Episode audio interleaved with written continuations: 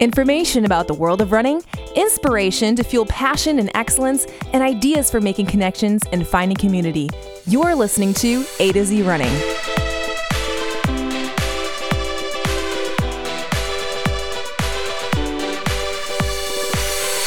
Hello, everyone. Welcome to the A to Z Running Podcast. I'm Andi, and Zach. and we're back again for another episode about long term vision. We're back again, still in our basement. We actually haven't left our basement for the last seven days. That seems about accurate. Well, I guess we have a, another story in the house that we've been in too, but Yeah. that about summarizes life for everyone else. So And great would say- episode. have a nice day, and that's all we've got to talk about. Yeah, and we're always in loungewear or pajamas. That's nothing new, so it hasn't been too much of a stretch to have that be our lifestyle. You know. I, I actually have a job and work too, and like Yeah. wear regular clothes. I mean, sure. not right now, obviously. and Andi's been doing interesting things with food while we've been stuck at home. Well, that's Um, because we had a, a recent article where I reached out to some experts and they gave some advice, and it's made me like all inspired and getting creative with some things. Yeah, so Andi's putting things in our dinner dishes that were never made to be eaten by humans. That's not true. This stuff is delicious. He, he almost actually- licked his plate clean. I have never licked my plate clean. I mean, it's kind of a saying. Oh, yeah, I don't do that. But um, it, it's actually been quite tasty. I will not. I I will humbly admit that I looked at some of the things she put in front of me and thought I'm not going to be able to eat this, and then it found I enjoyed it. I'm so glad. Yes. And now we're going to be healthier for it. So thanks to all Wait. of our Wait. experts, our food experts who Wait. contributed. we're gonna continue eating these things. Oh, yeah. Oh, great, lovely. I'm kidding. Andi's giving me this look like you're talking on our podcast like this. Of course, it's been great. I do enjoy it. Um, I, I don't like sweet potatoes, but I like sweet potatoes in things. I don't like beets, but I like beets in things. You know, it's all that kind of concept, and it's been great and wonderful. So, good. Thanks to all of you healthy people who make people like me become healthier because you convince me that it's worth eating and you find a way to make it taste good. Mm-hmm. Excellent. Yes. Also, we've been eating a lot of different kinds of chocolate, like Of course, pumpkin always. chocolate cake. We're having pumpkin chocolate cake right now. We are. I have to. I have to bring it up because I just devoured that. It was yummy, Mm-hmm. and we actually have some running things to talk about too this Yes. episode. So Andi came up with uh, a couple of points to make on the topic of long-term vision. Mm-hmm. So, in this time, I think a lot of us are having to change our goals, change how we think about things because there's not a lot of short term gains to be made, or there's a lot of benefit to have quickly made gains. So, we're looking at our long term vision and how to maximize this time so that we come out of it stronger and healthier. And it's really kind of a reality thing with this too, because we always talk about the importance of holding your long-term vision clearly while working toward short-term goals. Mm-hmm. Um, this just makes it easier for all of us Mhm. during this time to to really capture a sense of what is the long-term vision and how do I do things every day to work toward it. So we've got a lot of practical things for you here on that topic. Yeah. So, first, we're going to start with the world of running.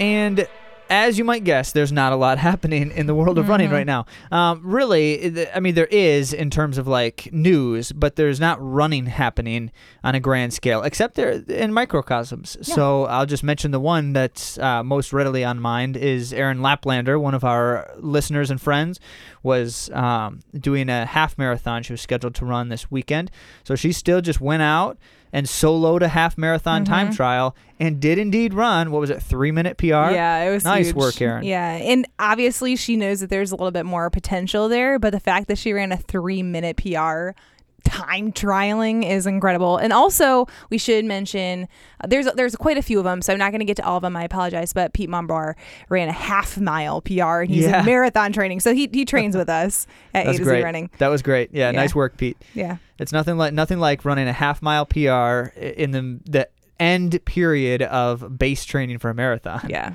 And of course, so his marathon plans got canceled like so many of the rest of ours. And, you know, so he's looking at what can I do in the next several weeks to uh, bring about a good experience. So that's something that we've been posting about a decent amount here in the last little bit specific strategies and approaches that you could consider. Um, and then most recently, we actually sent out directly to our subscribers and the email list, but did not post on the blog. So there's an incentive for you to subscribe because you actually get content that doesn't necessarily go out any other way. Mm-hmm. It's So- free. and it's free. A to Z running.com slash subscribe. Oh, and by the way, if you missed any of those, like if you're just now subscribing and you do get a subscription email, there's an option to view past issues as well. So you can actually see everything that we've shared in the past. Well, since we started using the current system. It's not everything ever. But anyway, so there's there's things happening, there's news, but really what we wanted to try to do is just kind of highlight what are some of the things that the running sources out here in the world are write, writing about. We thought that that would be a valuable use of this time. And so the first thing that we just thought was um, captured the essence of the cancellations really well was Shelby Houlihan. And you've heard us mention her on a number of occasions because she's just been on fire. So fast she's times, uh, yeah, things. yeah, right. Um, American records left and right. So Shelby Houlihan is Bowerman Track Club. She's a professional track athlete out of Oregon, and for Nike, and she's been running um, like 1500, 3K, 5K. Uh, just crazy fast times, um, American record type stuff all over the place. So, uh, one of the things that she said in comment on the postponement of the Olympics was um, at first that you know it's it's health first. Health is the priority. So of course you know we got to support the choice if the choice is to be made and, and it obviously has on this occasion. Um, however she said but it does it's it's bad because in quotes uh, i was ready for this year end quote. Mhm. and that so many of you feel that right now Mhm. like you do all that training and you're you're thinking and I know I was just talking to Pete Mumbar about this um, you're thinking I'm I'm as fit or fitter than I've ever been before ready for something big and I don't have a chance to prove it Mhm. and that's tough because Yeah. you never really know and this kind of come comes back to a different one we wanted to share um, this was actually a Tuesday tip from RunnerSpace by it was an interview I don't think it's a current interview because he was like on a highly populated beach. So I don't think that that was going on this week anywhere in the world. But uh, Meb um, so you know Meb Keflezighi uh, and his marathon prowesses. Um, he was making a comment about how things just things always go wrong. You just can't predict it. You can't anticipate exactly what's going to go wrong when. And he even made the comment of just like food poisoning. You know, you just get food poisoning unexpectedly right before a big race or a big workout or something. And um, so that same that same point that yeah, um, you know, things go wrong, and we do need to try to be flexible in our training. We do need to have a sense of how we can adapt to some of those things, and then in some instances, we can't necessarily adapt in the immediate, but we still need to hold clearly our long-term vision, mm-hmm. and that's where we're going here in just a few minutes. Yeah. Before we get there, a couple of things from Runner's World that I thought I would share that are kind of interesting. The first is um, I've got to, I got to read you this headline. I think some of you will either appreciate it and some of you will cringe, and maybe a combination of the two. Uh, it says everything you need to know about spitting during the Ah. coronavirus outbreak. Oh, interesting. This so was actually published on March 13, I should say. Um, so i essentially, it's just, it's what exactly what you would guess, and this is kind of one of those moments where I think the best advice is just don't be dumb. Like clearly, you don't spit in someone's face. they don't actually say that in the article, but um, yeah. So if you have coronavirus, or if you think you could have it, you can transmit it by spitting. And so if you spit while you're running on any surface and someone else comes in contact with it, there's a potential transmission happening there. Mhm. And so they make the comments about like, so just don't do that. Don't do that right now. Um, and even the author of the article said, you know, I don't really even notice that I'm doing that at times. You know, as a long-term runner, uh, that kind of becomes just second nature for many of us, and Yeah. others not so much. I should say that. I have a friend who always criticizes me for spitting during running, and and he should. That's good. Um, but yeah, it's it, uh, of course we do that, and we should probably try to avoid it. And she made a comment about snot rockets as well. Okay. See, Yeah. it's so interesting because you say this, and I, I thought about it on my 10 mile run on Saturday Oh. because I was thinking, like, I- I had to do a snot rocket, and I'm like, I had to do this in the grass. Like, what if someone steps on it? What I mean, what I don't wouldn't even know if I'm a carrier. I don't know. Like, I started freaking out a little bit. So I was thinking about like snot rockets and spitting and stuff. But I also there's a gentleman who is maybe like a hundred meters. Like it's we are far away from each other. But I coughed and I saw him jump a little bit and he Oh, like no. turns to the side I, you know, I'm not sick, but I am running. You know how that happens when you're running sometimes. But I started being really self conscious. One more from Runner's World here. This one, the headline was, uh, this is from March 4th. Why does my leg hurt? Question mark. The most six common causes, the six most common causes of lower leg pain. Um, and you would think by that headline, you're like, this is going to be really helpful. I was a little bit disappointed with how it was not as helpful as I thought because it says things like stress fractures. Oh. Like, yeah, that would cause leg pain.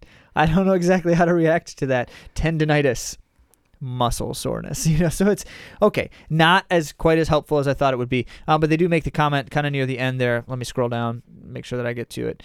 And they talk about like okay, prevention and treatment. Uh, you know, so if you got lower leg pain, some things to prevent it. And unfortunately, I disagree with their comment about prevention because the point they make, and actually it's really the only point they make about preventing lower leg pain, is to wear your racing shoes in workouts and if you're a marathoner in a couple of long runs.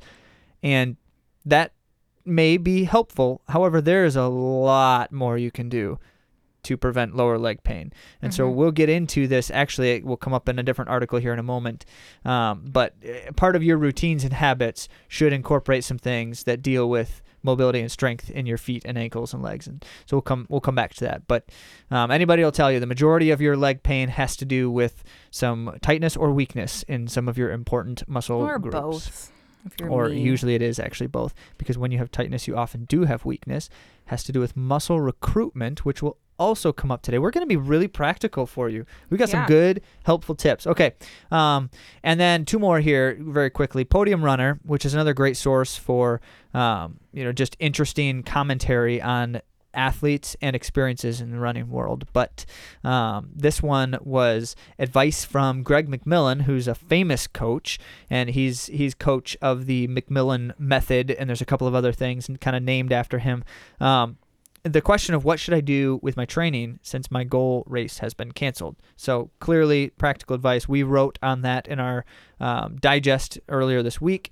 But Greg McMillan just basically talks about the the kind of the three points, very similar to the points that we made, which is um, you know find something to do to end your current training cycle. So if you're if you're building toward a May race, target race, and that race is canceled, you should probably still race or simulate a race as best as you can. Train like you were going to for the next few weeks and do that race. Or if, um, and the other point he makes, if uh, if you have some things going on like health wise or something, and there's some concerns there, then just pull the plug now and find a different target race in the fall. And maybe you already have one, and you were already going to work back into something in the fall. But the the main key takeaway that he makes here and that we made in our digest earlier this week is that you really should not just start a new training cycle now and train extra long for your target race in the fall. Um, if your target race is early fall, maybe maybe that's okay. But really, you don't want to extend a training cycle enormously long because that can actually risk injury and and overtraining. Mm-hmm. Good point. All right.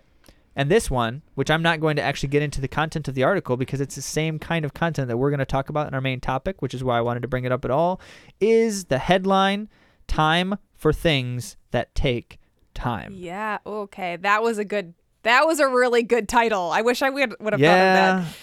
Well, we haven't titled this episode yet. We know our topic is long term vision, so we're not going to copy you, Podium Runner. This one was published on March 17th, so they got ahead of us a little bit there. But, um, and they get into some good things, and I just wanted to make mention that the in the image that they have, the header image for it, the guy is using what is called the Mobo board, which we are big fans of the Mobo board. Yeah, This thing we'll was designed by our- Jay Dicharry. Yep, we will, and it's great for foot strength and ankle mobility and some things really one of the most effective tools that I have found to do that kind of stuff well. And even um, the the thing the guy's doing on it in the picture is something that I do regularly on it, which means he must have looked at the same recommendations from the the guy who makes it that I did. So anyway, um, there's a lot we can do during this time to make use of this time, and that is how we're going to transition in to our main topic.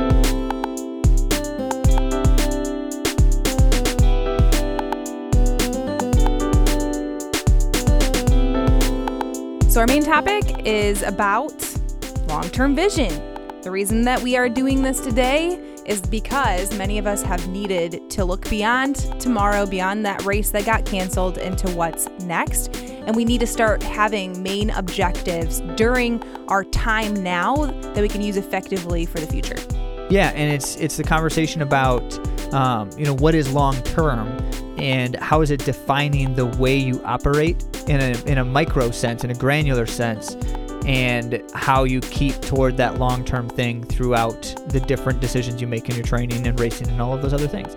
So it in I mentioned it earlier, we tend to keep in hand both our short-term goals and our long-term vision simultaneously because your short-term goals shouldn't be contrary to the long-term vision. So it's just driving in and focusing, honing in on the things we can control because as many people have been talking about as far as how we are dealing with all of this that's going on, we got to let go of the things we can't control but we need to be diligent in the things that we can. So some of those things are routines and habits. Yeah, you should be doing it, doing them lots.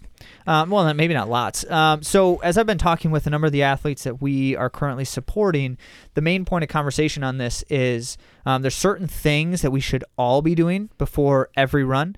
Um, and there's not a big list of those certain things. It doesn't need to be a big list, but there are certain things.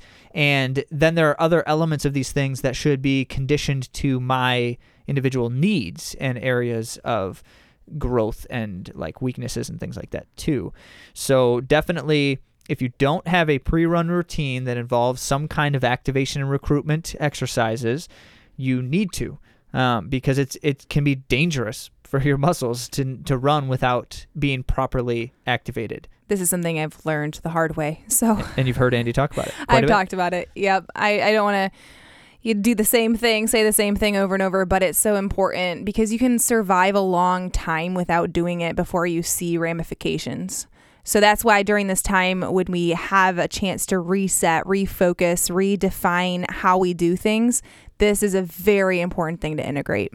Yeah, one of the interesting things is so I'm going to inject something new here that you have never heard us mention because I was just reading on this in preparation for this episode, and it struck me in a way that I hadn't thought about it before. So, um, the concept of like your muscles being weak is often, not always, but often associated with their tightness. And it just falls along these simple lines. So, muscle recruitment is the concept of how many of your muscle fibers essentially are working in a given muscle contraction. That's my simple non-scientific definition. Maybe it's not semi-scientific definition. Um, so the reality of that is if i've got say some myofascial tightness and congestion somewhere the clear consequence of something like that is it's going to inhibit muscle recruitment.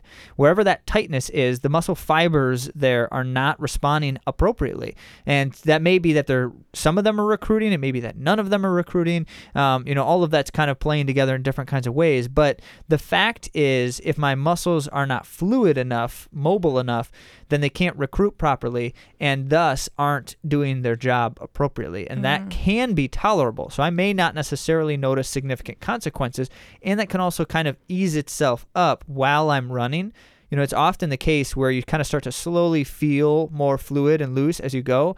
And some of that is actually because your muscles are beginning to loosen and mobilize um, just by simply moving them around a bunch while you're running. And then the increased blood flow from your heart rate extending, that, that can actually improve that. But it doesn't always. And you actually risk significantly um, ca- causing harm by running through potential tightness and lack of muscle recruitment, mm-hmm. um, especially in a chronic sense. So if you've got an area that that is continually sore or tight, that may be an ongoing. It's almost like it's causing its own problem. It's continuing its own problem mm-hmm. because it's not firing properly. That's where right. Andi always gets that point of like yeah. muscle activation is so important. Like if your glute doesn't work, your glute's not activating, then you're working really hard in other places, and then that can cause injury. Because guess what?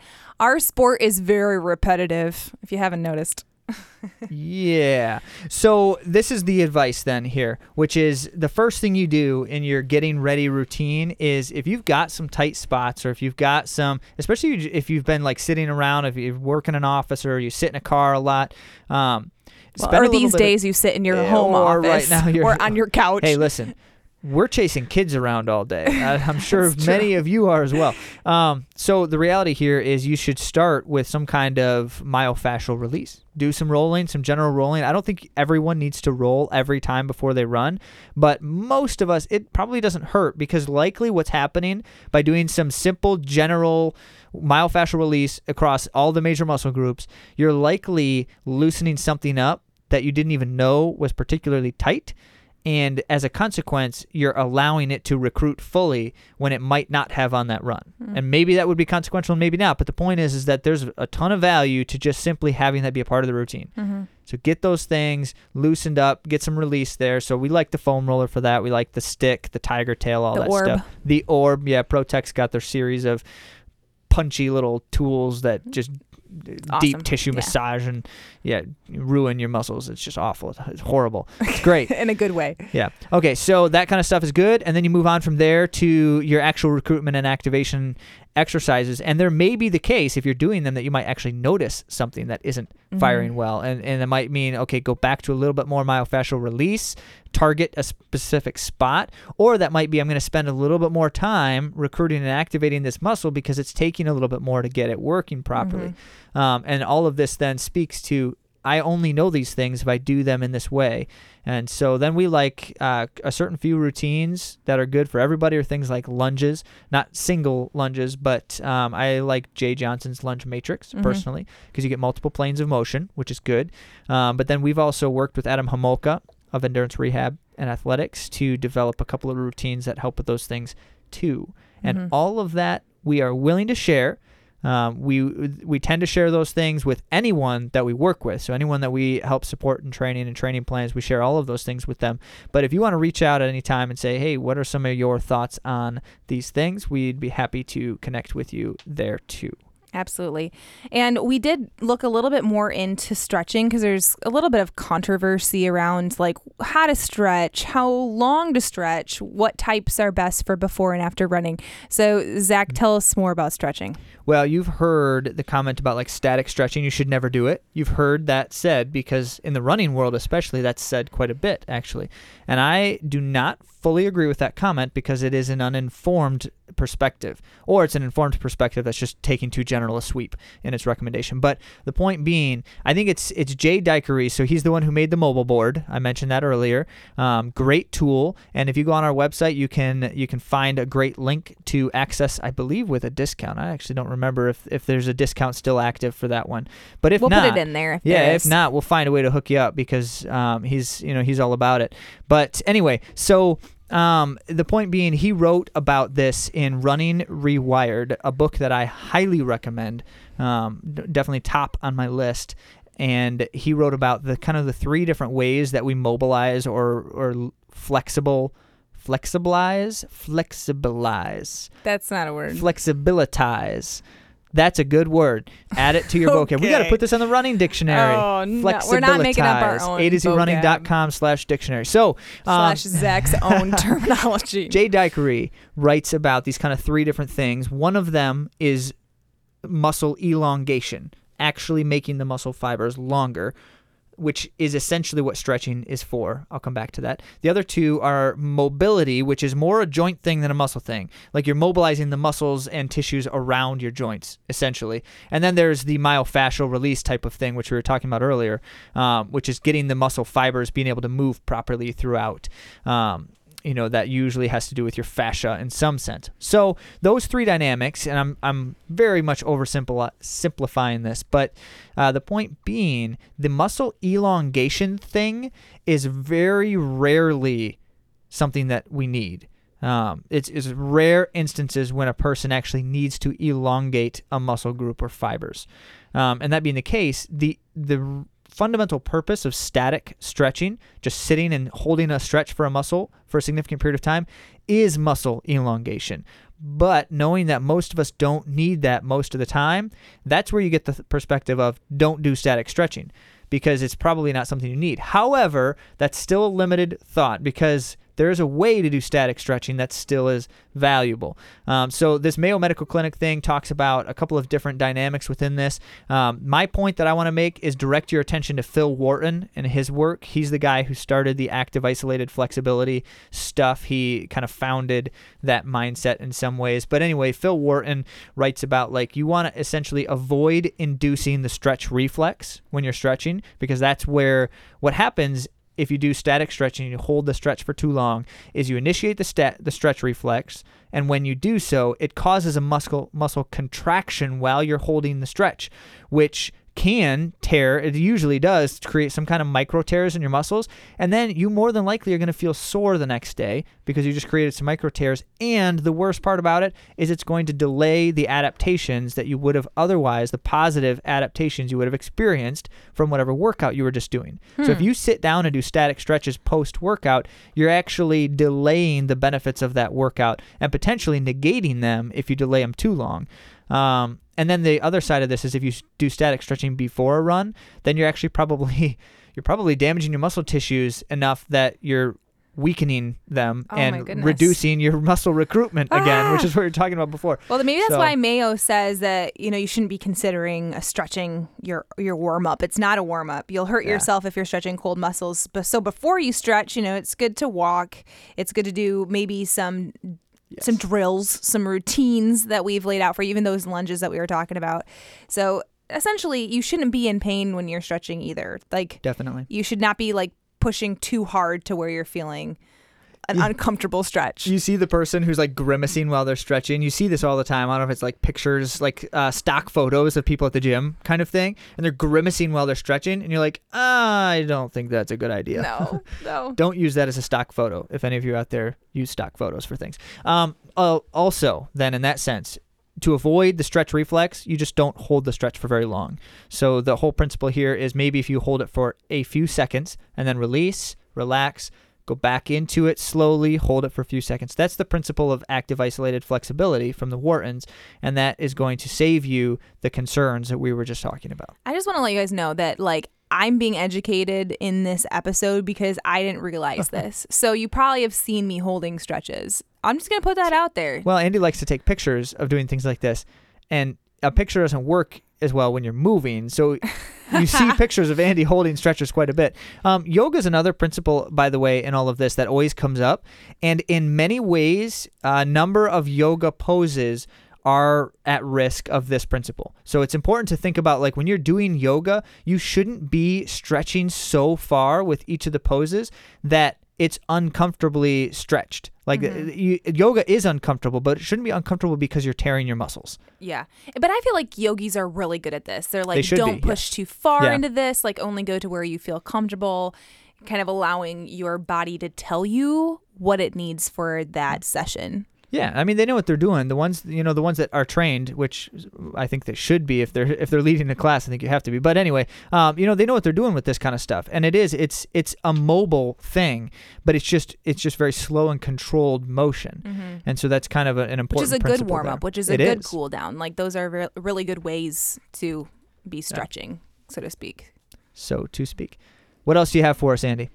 Yeah, so I mean, a few other things that Mayo says: drive for symmetry and you know don't aim for pain as we were just talking about and keep up with it keep doing it because it's not going to be as effective if you're doing it once a week you yeah. know yeah. because we get tighter and especially for me when i don't roll for a while it gets pretty pretty bad like when yeah. i'm on the roller just putting the pressure of my body weight is uncomfortable right um, and and what you tend to see is there's three times that you want to be doing like mobilizing or flexibility types of things. One is before the run, which we were just talking about. One is after the run um, for a similar reason, and it helps with blood flow and it helps with avoiding muscles kind of tightening and tensing up post workout. So before and after is beneficial. And again, in either case, I avoid significantly holding stretches with the static stretching stuff. But um, if I'm going to need to elongate muscle fibers, the best time to do it is post run, as Andi was talking about earlier. And then the third thing is, and I personally feel this in my own practice, and I know Andi does as well. Um, end of the day, it's really valuable to spend a few minutes end of the day doing just a little bit more kind of like mobility activity types of things. I'm not going to sit and stretch because my muscles aren't warmed up and because I don't really want to um, deal with the muscle elongation stuff there.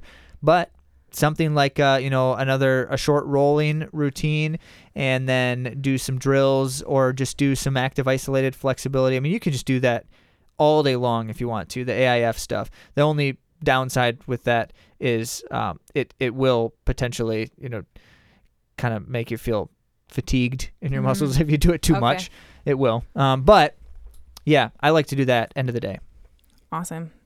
So th- those are some good routines and stretching habits that we can start integrating now. And this is a whole nother element of the time that you're going to want to be taking during this session of no racing. And that's kind of creating your team. And the reason why I'm saying that now, and we do talk a lot, a lot about community, a lot, a lot, a lot. But I want to bring it up here because we are in a, a time where we can really be in, intentional. We're not as busy with social things. So, for us to be mindful about the people that we're surrounding ourselves with, which should be zero right now exactly. I, well, i know i know i'm kidding i just thought it would be funny to say That is pretty funny.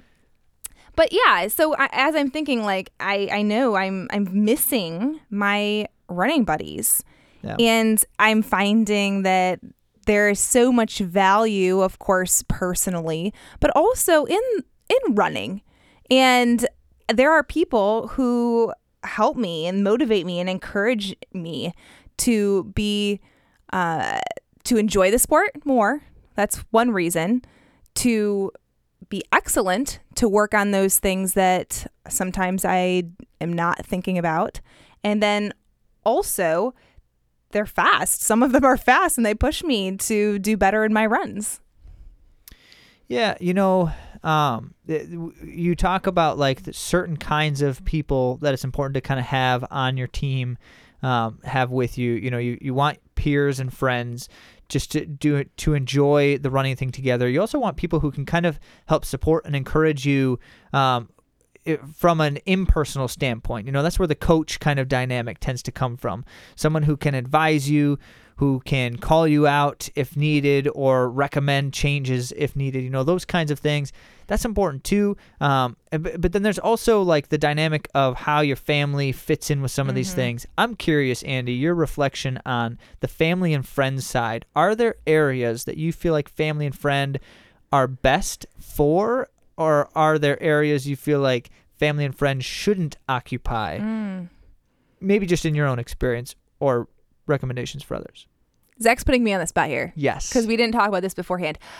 But I have to say, especially since we're being confined to the people in our own household, we have to realize whether or not we want it to, our family or roommates or whatever intersect our running. It, it's without a doubt especially right now. yeah, it's gonna happen.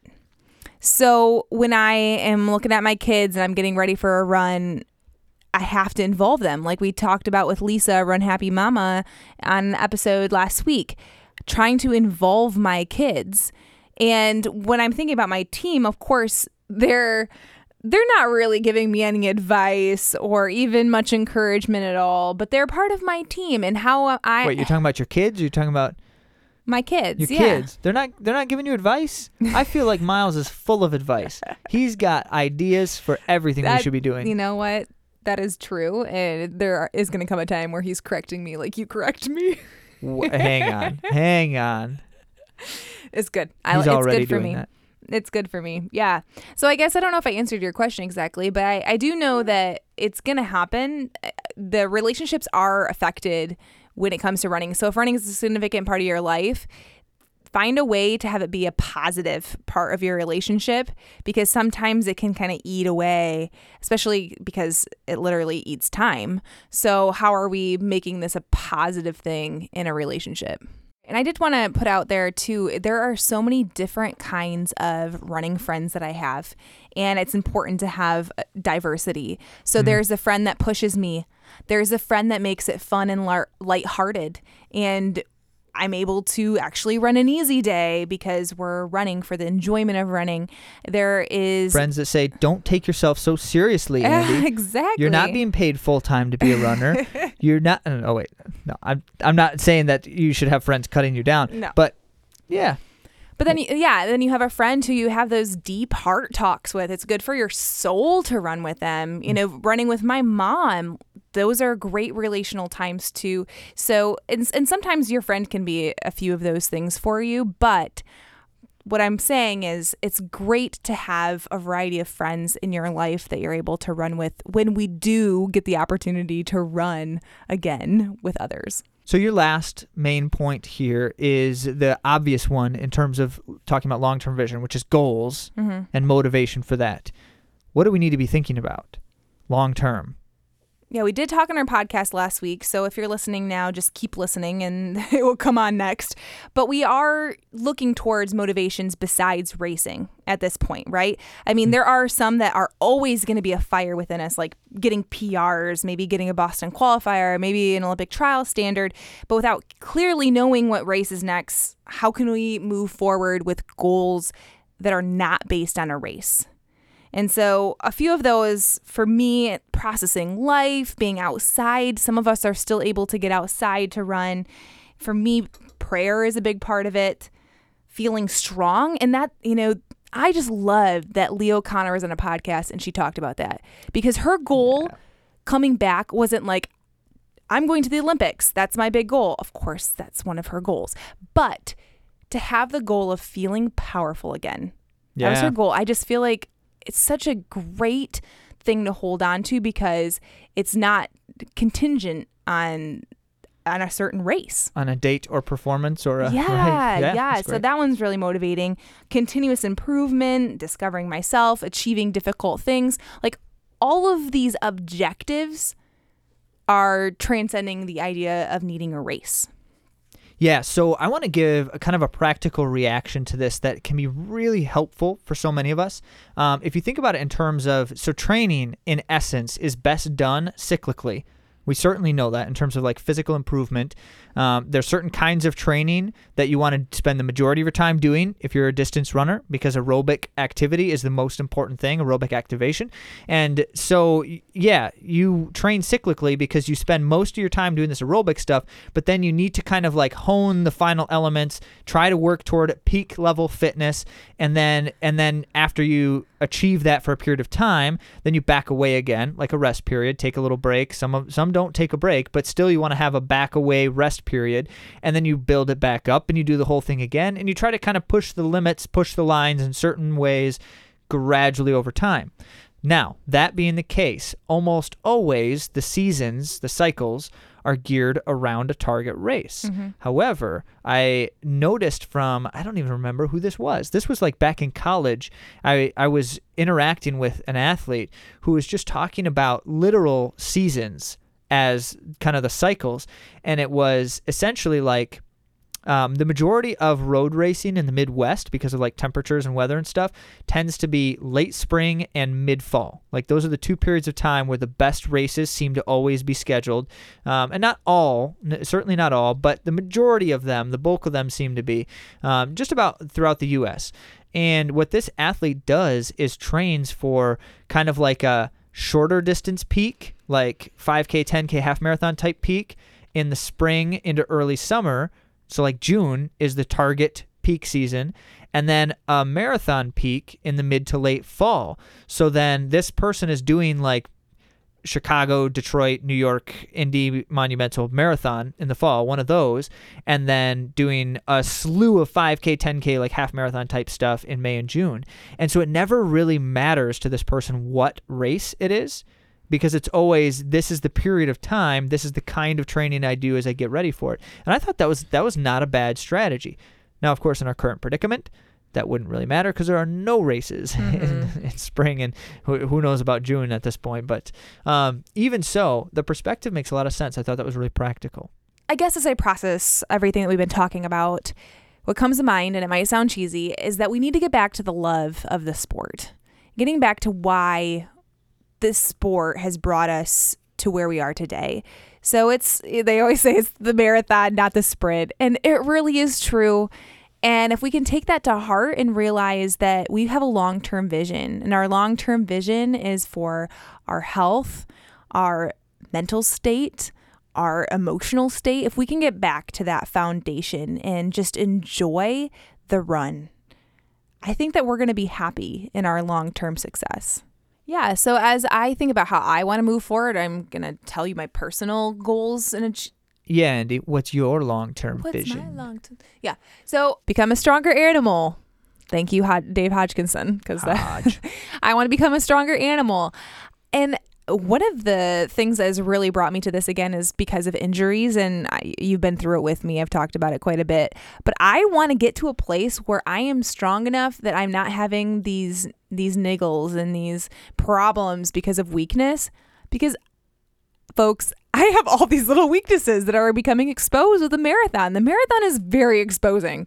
And for me i need to build a strong foundation and i want to love it and I, I usually do, but I want to take time to really maximize the time spent running. So that's more meditation. I've left my phone at home several times because I just need to be away from my phone because that's the only way I can connect when I am at home now that we have this social distancing thing going on. So it's really important for me to leave my phone at home and have that self reflection, the prayer time, enjoying being outside. Hallelujah. I think a lot of us are enjoying that now too, uh, those of us who are able to. And I think just overall, finding that pure joy again. Mm. That's rich. It's deep. I want to be the ancient guy crouched and bent under the weight of age and wisdom out there trying to run, you know, 5Ks. I'm not going to run marathons when I'm 90 years old, but I'm not going to do that crazy stuff. Um, but if you are doing that, I'm not calling you crazy, just your actions. So um, I do. I want to be able to enjoy what can be enjoyed in this sport as long as possible because it is it, it is a significant part of how I've connected with people over time. It's a significant part of um, how I've been able to stay. Um, I guess like centered in a lot of ways, and we talk about that all the time. But um, it very much is. You know, the the amount of introspection and prayer and all of the things that I can do to reflect on myself, my life, and my day, and and all of that is important for me.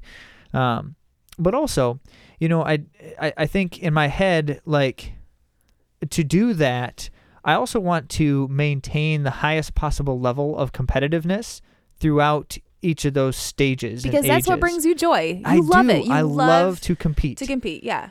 I do. We're and all different so, that way. Yeah, and and and I, you know, this period of time without the racing is tolerable for me uh, because I've I've grown to kind of master the periodization, um, not master Oh, as yeah. in like I am the master of periodization, but um, like I I have a clear sense and control over um, how I react to a different period in time. So I don't mind months on end of aerobic training without any kind of racing. I can handle that no problem because I know why I'm doing it and I know what's coming next. Um, and so I certainly hope that there's an end to this period here this spring. There will be, obviously, there will be. But um, if there if there wasn't like a sense of an end, then that would be a bit bigger challenge. However, I do want to be competitive. And, you know, for me, the big question mark right now is when is the last opportunity in life for me to run a personal best time? Like, at what point will I grow too old and frail to be able to do that anymore? And it is coming. and It's coming for everybody at some point or another. Um, but because I've been doing this so hard and for so long, um, it's a big question mark. I don't know exactly when that will be. So the ways I'm going to test that in the coming years are, you know, the next Olympic cycle. Is it possible to qualify for one more Olympic trials? Mm-hmm. And I'm certainly going to try to find that out. And I, I want to try to find that out in the nearer future than the later future because I think I'll have a better shot in the next couple years than three or four years. But um, so those kinds of things are all part of it. And when we talk about over the course of this episode, we're talking about the things that we do, the people that we do those things with, or the people we're around, and what we're thinking about and our mindsets. That's those are the three big topics. If I can synthesize them for us, um, when we're talking about that, we're talking about how those things are a part always of our long-term vision and executing that vision um, to to be the kind of runner we want to be for that period of time, however long that is. And for most of us, that's kind of an indefinite thing. Mhm. And so the answer is always going to be what can I do right now that fuels the best chance of success toward that vision? And short term goals are a piece of that. Um, but more important than the short term goals is, like Andi was saying, you know, I, I don't want to be stronger so I can run a good half marathon in six months. I want to be stronger because I need to do that to be successful in running in general, Right. to To sustain. it. be able to run. Right. Right. Good point, Zachary. So that's it. Yeah. Now you know everything that you need to. Well, here's the reality. So we all have kind of different visions for these. I think in running, in a lot of senses, we share some of those things. Just as a running community, we want to be strong, fit, healthy, those kinds of things. But how you are working toward that vision can be very different from many other people. However, there are things we all need to do hmm in certain degrees and senses Right. Because if help y'all love of this. running, you want to keep doing it, then Right being healthy, taking time for those small things that help us sustain our running throughout time so that we can get to enjoy it for as long as possible. I think all of us have that vision if we love to run. Absolutely. So, what's next for you? You know, wh- whether you've got races canceled, races postponed, as we've been talking, um, certainly there is something next. And the big question mark is how do I make sure that I'm doing uh, what I can to best set myself up for the next success, but also to maximize whatever I can maximize for my current training. And if that conversation is beyond you in some way, you're just not sure exactly how to approach that, we certainly are happy to have the conversation with you. Feel free to reach out. And if it's uh, even just something short, simple, and sweet via social media and otherwise, we love to engage. And as you are feeling, and we are also feeling, now is a great time to reach out and engage with one another. Absolutely. And I'm still posting about PRs, so keep those coming, guys. It's been awesome to So see. Super encouraging. Yeah. Keep doing it. And We as love it. soon as we can legally get back out there together and do some kind of event and run some PRs all together, even if it's not a real race, but just something, we're going to do it. Yes. Awesome. Yeah. So A to Z, at A to Z Running, you can find us on most platforms. And everything else about this episode can be found at a to z running.com slash episode 26 for links and resources. Awesome. Have a good week.